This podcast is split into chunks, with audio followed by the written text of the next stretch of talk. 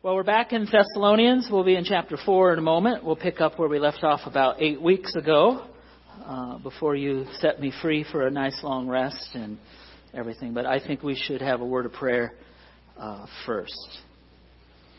Dear Heavenly Father, we're going to open your word. Please grant us the faith to accept the Bible that we have in front of us as your word. Supernaturally delivered, yes, to human writers, but some way supernaturally we know that these are the words that you desired for us to have. We believe that when we read the Bible, we're reading your words. When we hear the Bible, we're hearing you speak. May we take that seriously. May we not take it lightly. I pray that your word would pierce our inner person, that it would not just be another religious exercise of soaking up some information, but that we would hear you speaking to us. And calling us to action, cleansing us, purifying us, instructing us, leading us together in what we consider to be holy Scripture. So we praise you, we thank you, we give you all the honor and the glory that you and you alone deserve. In Jesus' name, amen. So First Thessalonians chapter 4, got my Bible all over the place. I thought I had my marker there, but it's in Ecclesiastes, which is also good. 1 Thessalonians chapter 4, verses 1 and 2. He says, Paul says to these churches, remember Thessaloniki is modern-day Greece. There were a lot of churches there. Remember, this is perhaps the best church or group. Remember, it wasn't just one church. There were groups of churches. They would pass the letters around that the apostles wrote, and they would be read. But this church is perhaps the best church, the model church for us. Paul had nothing but good things to say about these folks, so we want to keep that in mind. Chapter 4, verse 1, 1 Thessalonians. Oh, and if you don't have an outline, you may be a little lost. Ushers out there, if you could grab them, Habib, and see if there's any extra outlines, because you might want to take some notes. If you don't want to take notes, you're not going to offend me. That's fine. But if you want an outline to follow along, just raise your hand, and I think there's some extra. So you might be a little lost if you don't have it. And they'll give you one. Here he comes.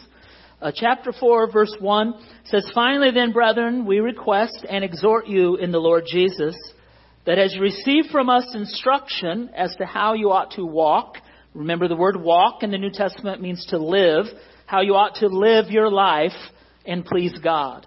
Just as you are actually doing, you are living to please God, but that you excel still more. For you know what commandments we gave you by the authority of the Lord Jesus. So we want to look at some characters here first, if you want to put these up. Let's see how, well, now, wow, that is an awesome picture, isn't it? Yeah. Anyone recognize those World Series champions? I do. The Chicago Cubs. It is blue, maybe not your favorite blue, but now I like the Dodgers too. But yeah, I do. These are Cubs colors and Dodger colors. But anyway, I get a little confused here. So, what's next? So, World Series champions. Who's that? Who is it? Albert Einstein. Don't you dare say one of our elders at the church, because that's not. Yeah. So he was a scientist, right? Okay, just keep going. There's a common link here. Who is that? Julia Child. Now, you know I love to eat, and I love to cook, so I think that was her husband. Wow, who's that? You know I love tennis, John McEnroe. He was such an even-keeled, gentle person on the court. Yeah, so John McEnroe. What else do we have? I think we have a few more. Yeah, the greatest of all time, huh? So that's what he said, anyway. But is there anything else, or is that it? I can't remember. Oh, I think that's the last one. Yeah, Vincent van Gogh, right? A great artist. So what is that? It? I can't remember what I even put on there. Oh, we'll do that in a minute. So go back to Vincent. We'll come back to the other one later. But so what do all those people have in common? Weren't they all outstanding in their fields? Didn't they all excel in what they do? They were known to be the best in what they did. Muhammad Ali in boxing, and Julia Child in cooking, and the Cubs and Dodgers and others, in baseball. I mean, they excelled. People who excel in what they do. So we want to stop and ask ourselves, why do some people excel in what they do? Why do they become the best? Because they're more than dedicated. They're driven to be the best. There's something within them that just compels them and drives them to be the very best that they can be. Because we know that being the best, some of you know, because some of you are pretty good at things that you do, hobbies or vocation or whatever it is. But it takes hard work to be the best, to excel, doesn't it? Extreme self-discipline, even mind-boggling sacrifice to excel and be the best. And we ask ourselves, why do these people do it? How do they do it? There's something within them that drives them to excel. And Paul touches on the same thing in a moment, we'll see. But I think that ingredient is desire. Desire. Desire is what drives people to excel and do extraordinary things. Their commitment, their dedication, their sacrifice. They have that passion. It just consumes them. Becomes their preoccupation 24/7. It's all they think about in every single small detail. And they're not going to allow anything or anyone to stand in their way of excelling and being the very best.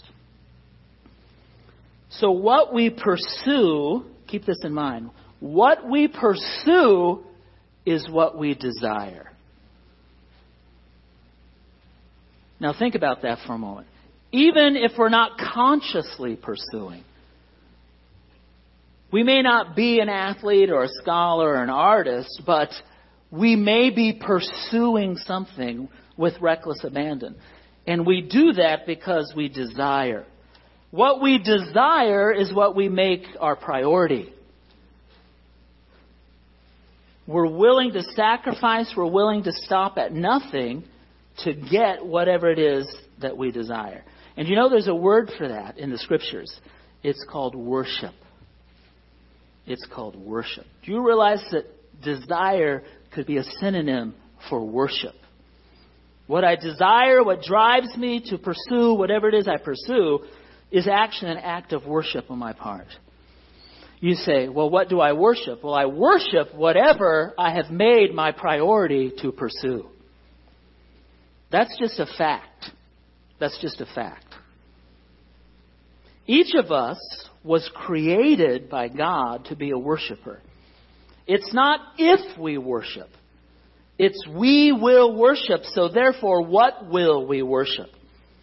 Even the wicked man who has rejected Christ, who doesn't believe in God, that wicked man is a worshiper. Because he too was created in the image of God.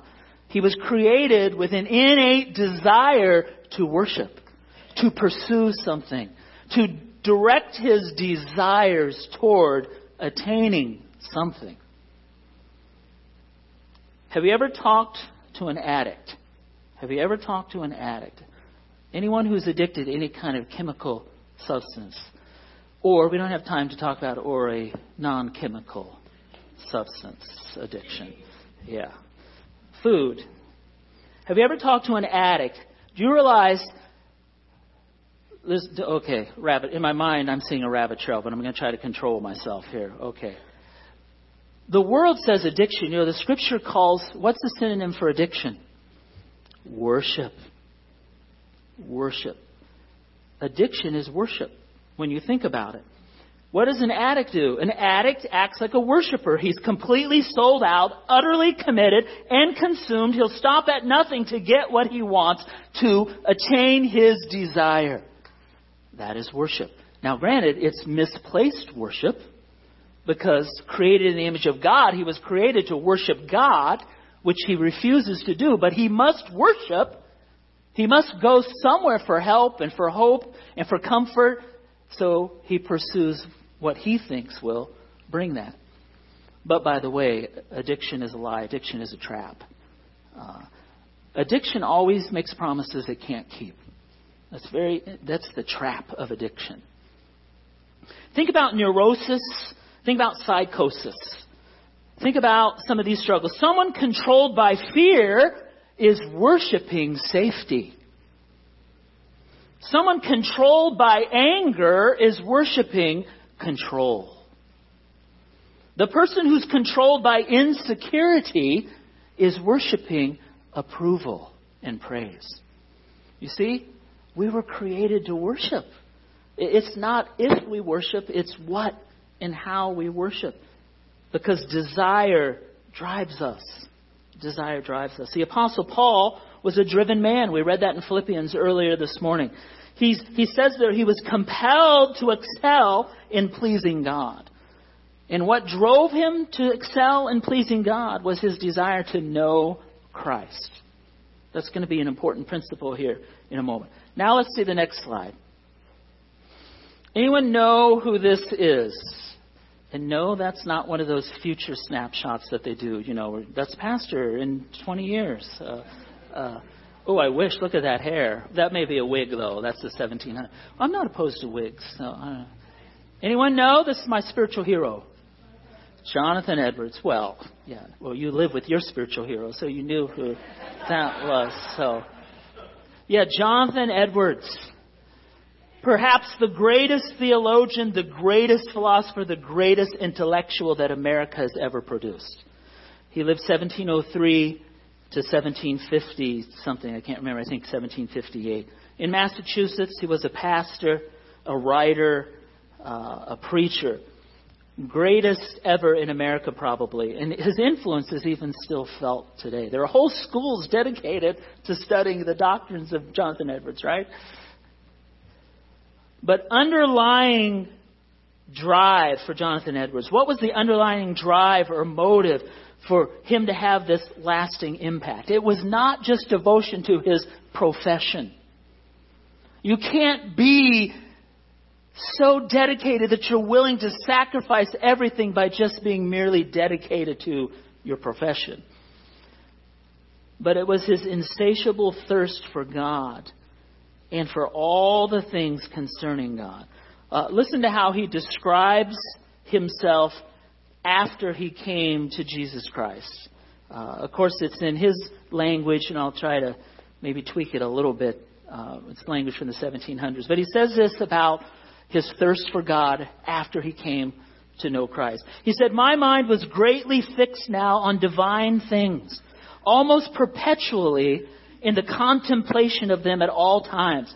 I spent almost all of my time thinking about divine things year after year, often walking alone in the woods, all alone in solitary places, for meditation, soliloquy, and prayer, and conversing with God. And it was always my manner at such times, because I was so filled with joy in divine things, to sing forth about the things I was thinking about.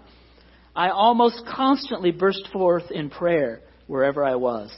Prayer now seemed to me to be so natural, just like the breath by which the inward burnings of my heart could ventilate itself. The delights which I now felt in those things of God and religion were so exceedingly different from those kinds of things that I pursued before, when I was younger, when I had no more notion of what it meant to be a follower of God than someone who is blind knows what it means to see beautiful colors. These were now more inward, pure, soul animating and refreshing to me.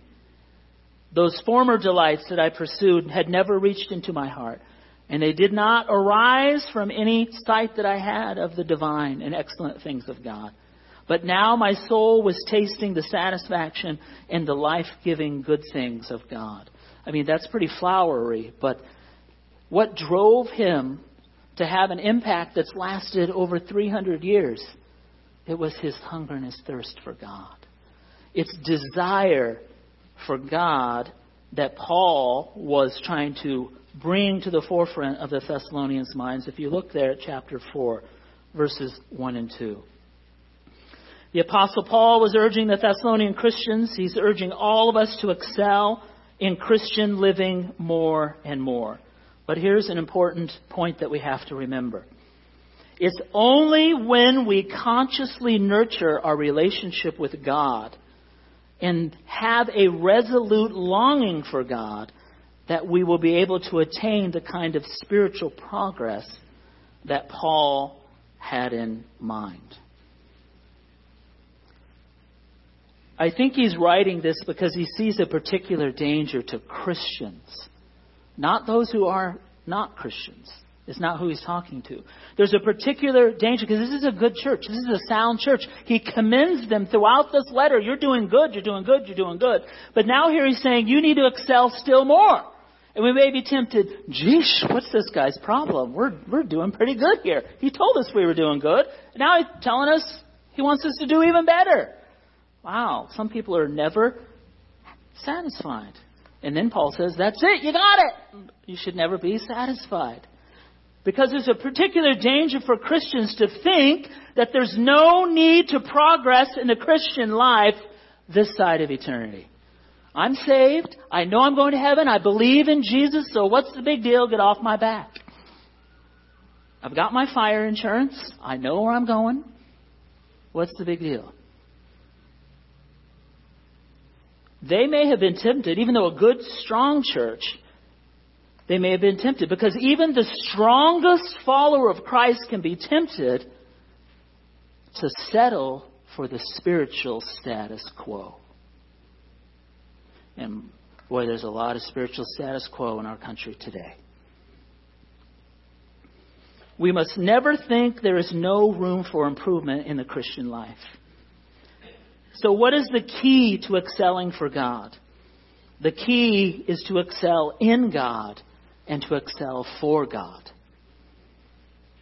Think about it this way. Why do we get spiritually lazy? Why do we get apathetic? Why do we get sloppy? Why do we drop out of church? Why do we not go to Bible study? Why do we not do any of those things? Any spiritual malady can be remedied by having a desire for God. We do the things we do because we desire God. And if we try to do things for God without desire for God, then those things are just going to become empty and shallow and meaningless and religious. And excuse me. And religious with no heartfelt anything behind it. Desire for God has to be the driving motivation for the Christian life. So 4 elements to develop a desire for God to pursue spiritual things Paul presents here. And these are not my own. I stole these from someone you may have heard of, Dr. John MacArthur.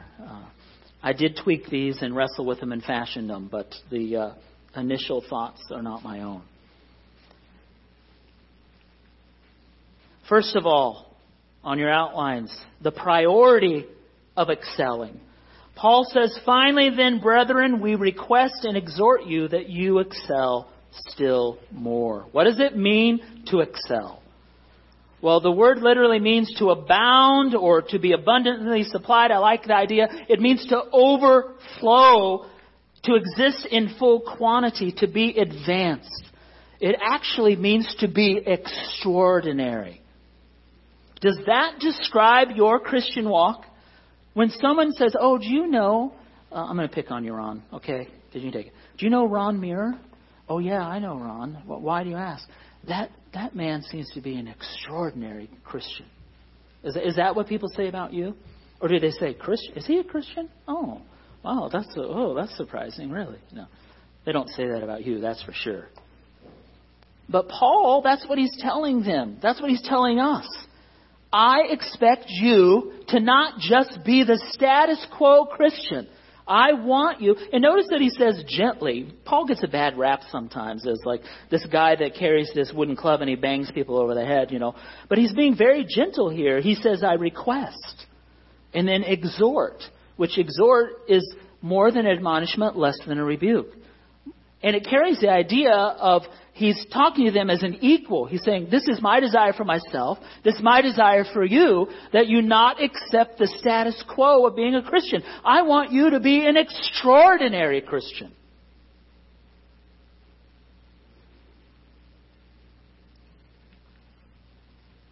The Apostle Paul's desire for these Christians and for us is to become spiritually extraordinary.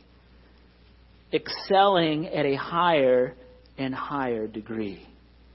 In other words, not settling for just the ordinary average, what everyone else is doing, what everyone else is like in their faith. But to keep pressing on, as he said about himself, keep reaching for more, not settling for less. And we're going to see more and more what specifically does that mean, because that's kind of a generic statement. Secondly, the second principle that we want to try to practice if we want to pursue excellence in our spiritual lives is to think about the power for excelling. He says there in verse 1, in the Lord Jesus. And by the way, if you're into language and verbs and words, like some of us are, that word, those words in the Lord Jesus are pointing back to the word you. I want you in the Lord Jesus, and the words request and exhort. I request of you in the Lord Jesus. I exhort you in the Lord Jesus. So he's using his authority here. When Paul speaks, it's Jesus speaking. A lot of people have a problem with that today. When the Bible speaks, it's God speaking. When the apostle speaks, it's God speaking. And there are no more apostles today, okay? There are some who say that they're apostles. The book is closed. There were only 12. Well, 13, one, you know, and then they replaced him. So. But we know. He's talking about authority.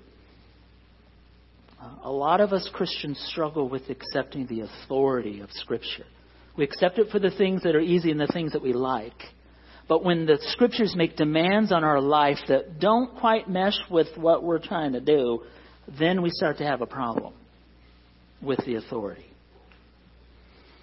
But we might be tempted to try to do things for God from our own power, to try to please God with our own good works or within our own exertion. But he's saying, I want you to excel using the power that comes from belonging to the Lord Jesus Christ. You are in Christ. You are one of his children. And his priority was that their spiritual progress, like we've been talking about, would be motivated by a desire to know God. And I guess if we take nothing else out of here today, we want to make sure we take this. Spiritual progress that is pleasing to God has to be motivated by a desire to know God. Not a desire to impress people, not a desire to feel good about myself, not a desire to be involved in church, a desire to be in ministry. It's not that I'm a prayer warrior or that I'm at church every time the doors are open or, you know, that I'm doing this. Those things are all good things. But if those things aren't linked to a desire to know God more, then those things are worthless. And there will be no spiritual progress. Do you see the scriptural pattern? I even drew a couple little arrows. Well, technology, I just download them. Desire for God leads to spiritual progress. It's not the other way around. And I guess what I'm trying to say, if we're struggling with just being complacent with our spiritual life, lazy, if we've let things go, if we're just, you know, sloppy, and we think, how do we fix that? We fix it. Where we go to fix those kinds of spiritual struggles is we go right to the root, right to the source, right to the fountain where everything flows out of, and that is a love for God. Because it will fix any spiritual struggle. And you may be, some of you are looking at me like, cuckoo, what's with this guy? He doesn't know what he's talking about. I am telling you, if your marriage is in trouble, you start by desiring God. If your finances are in trouble, where do you start? You start with desiring God. You know, any problem, any struggle, anything of a spiritual nature, where do we start? We start with making sure our ultimate, deepest, greatest desire is to love God and know God. I'm telling you, I've seen it in my own life. I've seen it in many lives.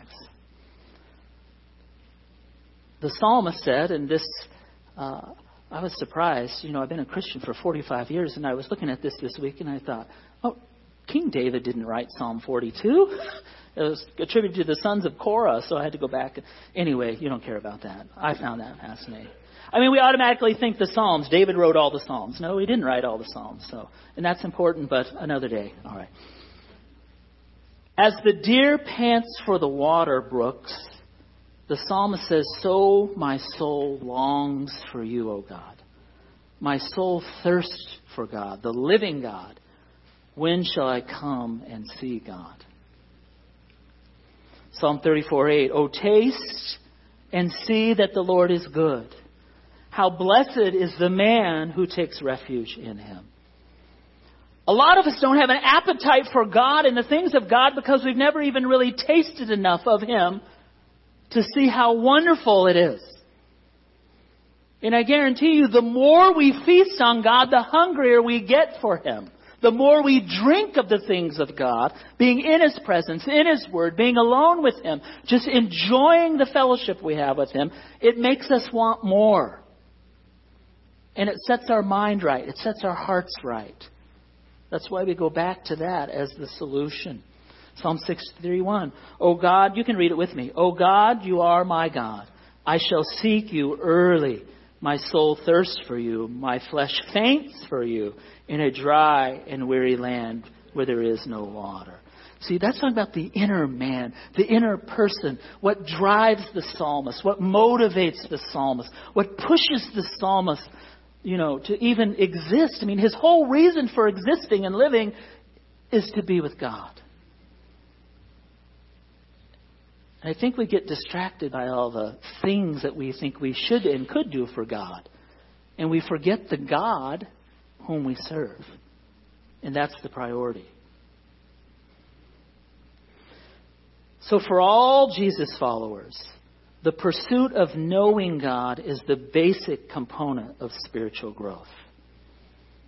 So to grow in my spiritual life, I first of all have to have that desire to know and please God. It can't be an academic exercise. It can't be a religious exercise. And I think that's why some of us come to church on Sundays and we have that look on our face like, do you know how many things I'm missing to be here? For some people, this is the last place they want to be. But I think that's connected with that desire and that thirst and that hunger for God. And that's where it starts. We want to caution ourselves, as we've already mentioned. If gaining more information about the Bible and just participating in spiritual activities like praying and Bible study, church, serving, witnessing, if those things are not linked to the desire to know God better, they will not bring spiritual growth, even to those who profess faith in Christ. They'll merely become empty, hollow, meaningless activities to the believer. To the believer. Doesn't take your salvation away. We're still bound for heaven. But what we're saying is the growth is stunted.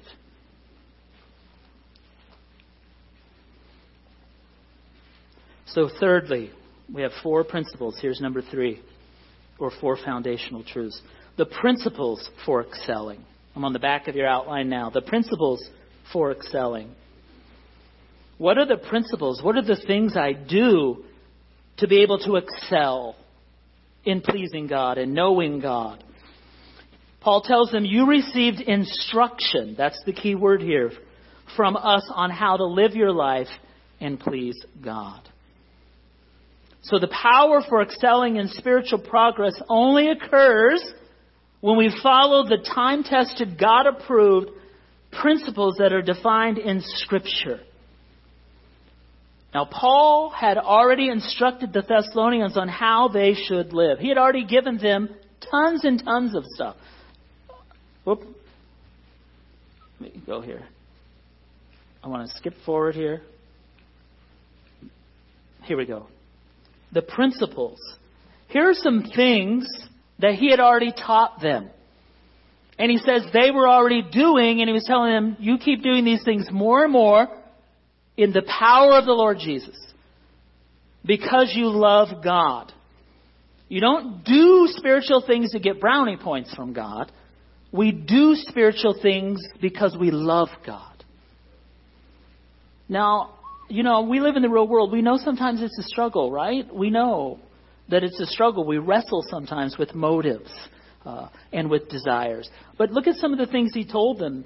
These are the things we should be doing. This is a checklist. And some of you are going to be thinking, right on, I got that, that's me. Ooh, put my picture there, that's me, yep. And then we're going to scroll on, you're going to go, uh-oh, oops, hurry, next slide, I don't want to see that one, skip that one. But just use this as a checklist. These are all activities in the Scriptures that Paul had told the Thessalonians they should be doing out of a love for God, and it would help keep them growing.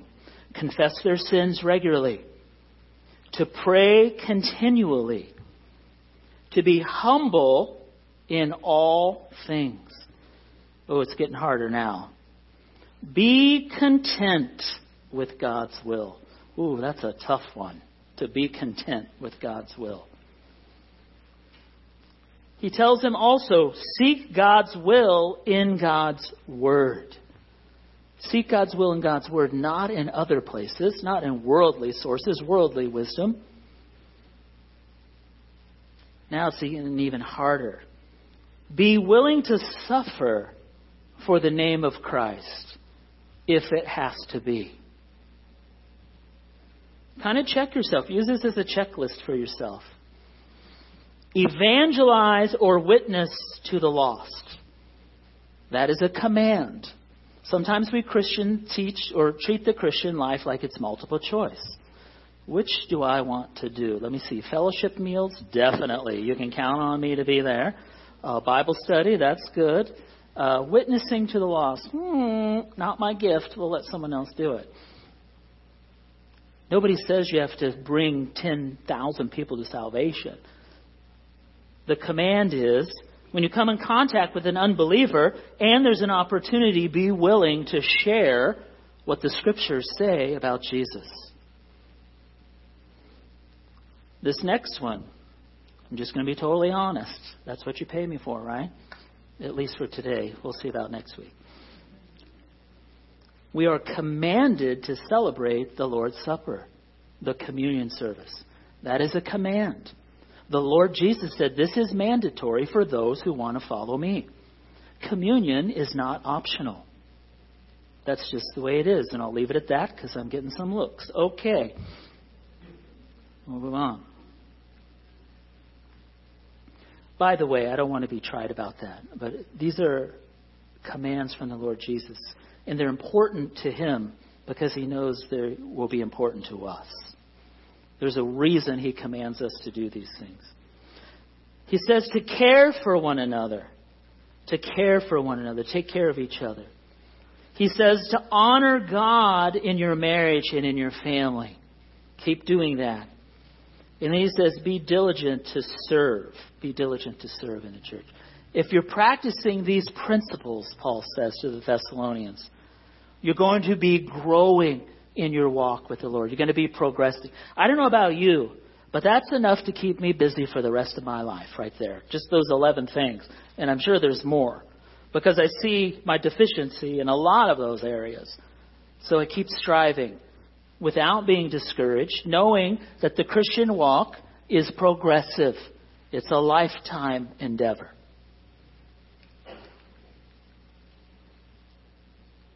Lastly, the last principle as we close this up today. There's the pressure. What puts the pressure, or what is the motivation? What moves us to progress in excelling in spiritual things? He says, for you know what commandments we gave you. Here's the pressure. By the authority of the Lord Jesus. These things that we've read today, these things we've heard today, are things that the Lord Jesus himself has said to us. The Lord Jesus says to excel in your spiritual life. The Lord Jesus says not to settle for the spiritual status quo. The Lord Jesus says to continually grow in these areas. Spiritual growth is not instantaneous. It lasts a whole lifetime. 1 Corinthians 9, verses 24 through 27. You know those verses. Paul's talking about how he doesn't box like someone who's just beating the air. But in his spiritual life, he disciplines his body. He actually makes it his slave so that he won't be disqualified as he's preaching to others. the self-sacrifice, the self-discipline needed, the exertion needed to be a Christian. We want it to be easy. That's just not the way it is. Commandments in 1 Thessalonians chapter 4, verse 2 is a very strong word. It carries a military type overtone. He says, commandments that we gave you by the authority of Jesus. It's as if it's a commanding officer giving strong authoritative directives to his subordinates. These are commandments. Obedience to Scripture, obedience to the Lord is not optional. It's mandatory. Go with me to 2 Corinthians chapter 3, verse 18.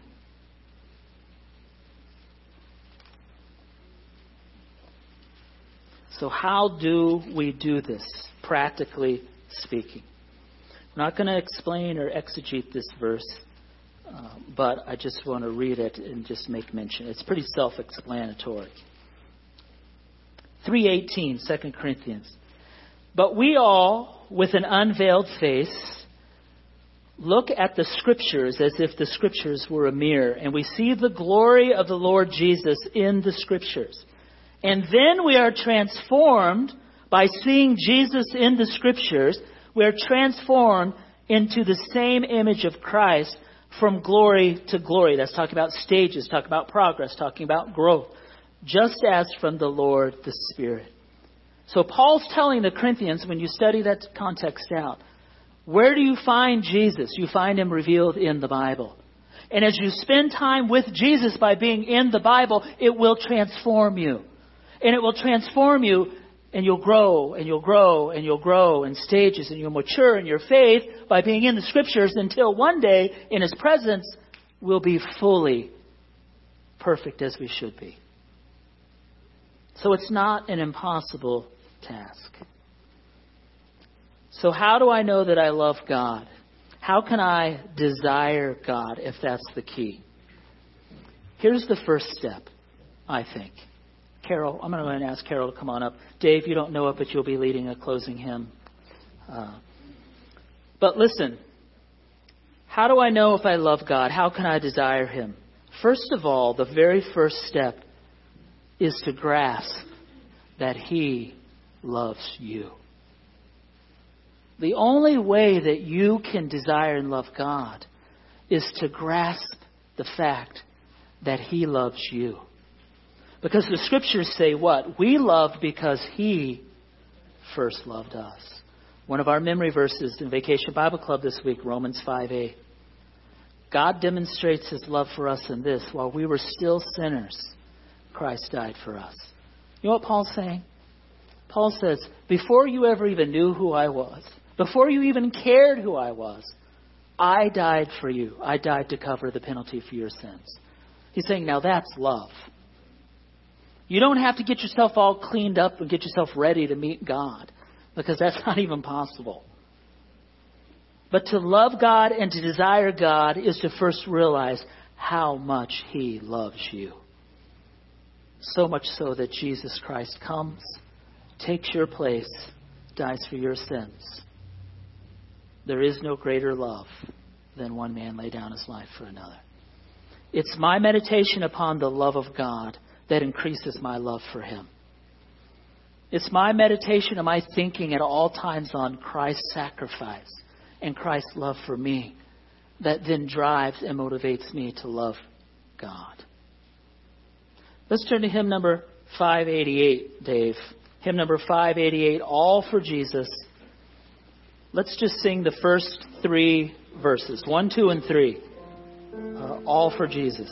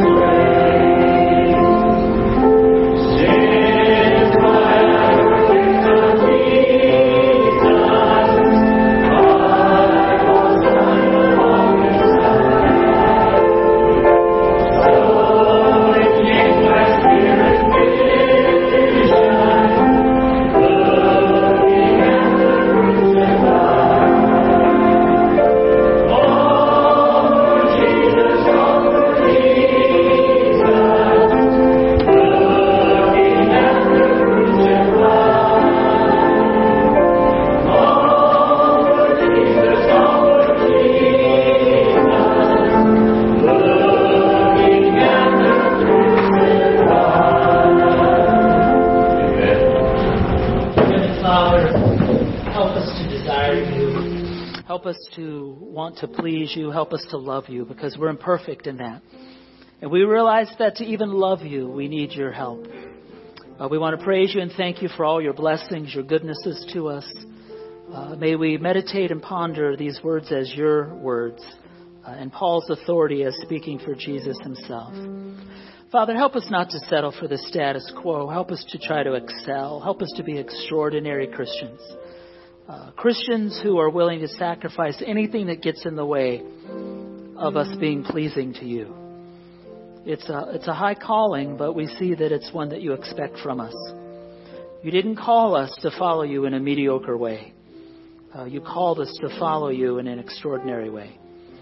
Please be with the team from Ohio as they go out today and the rest of the week. Keep them safe on the freeways. Father, give them many opportunities to see Christ, to see the lost, and to see their own hearts, and to see our Savior work in all three. Just thank you for our partnership with them, and we send them out with our blessing. We leave here today giving you all the praise and the glory in Jesus' name. Amen. Thanks for being here today. God bless you.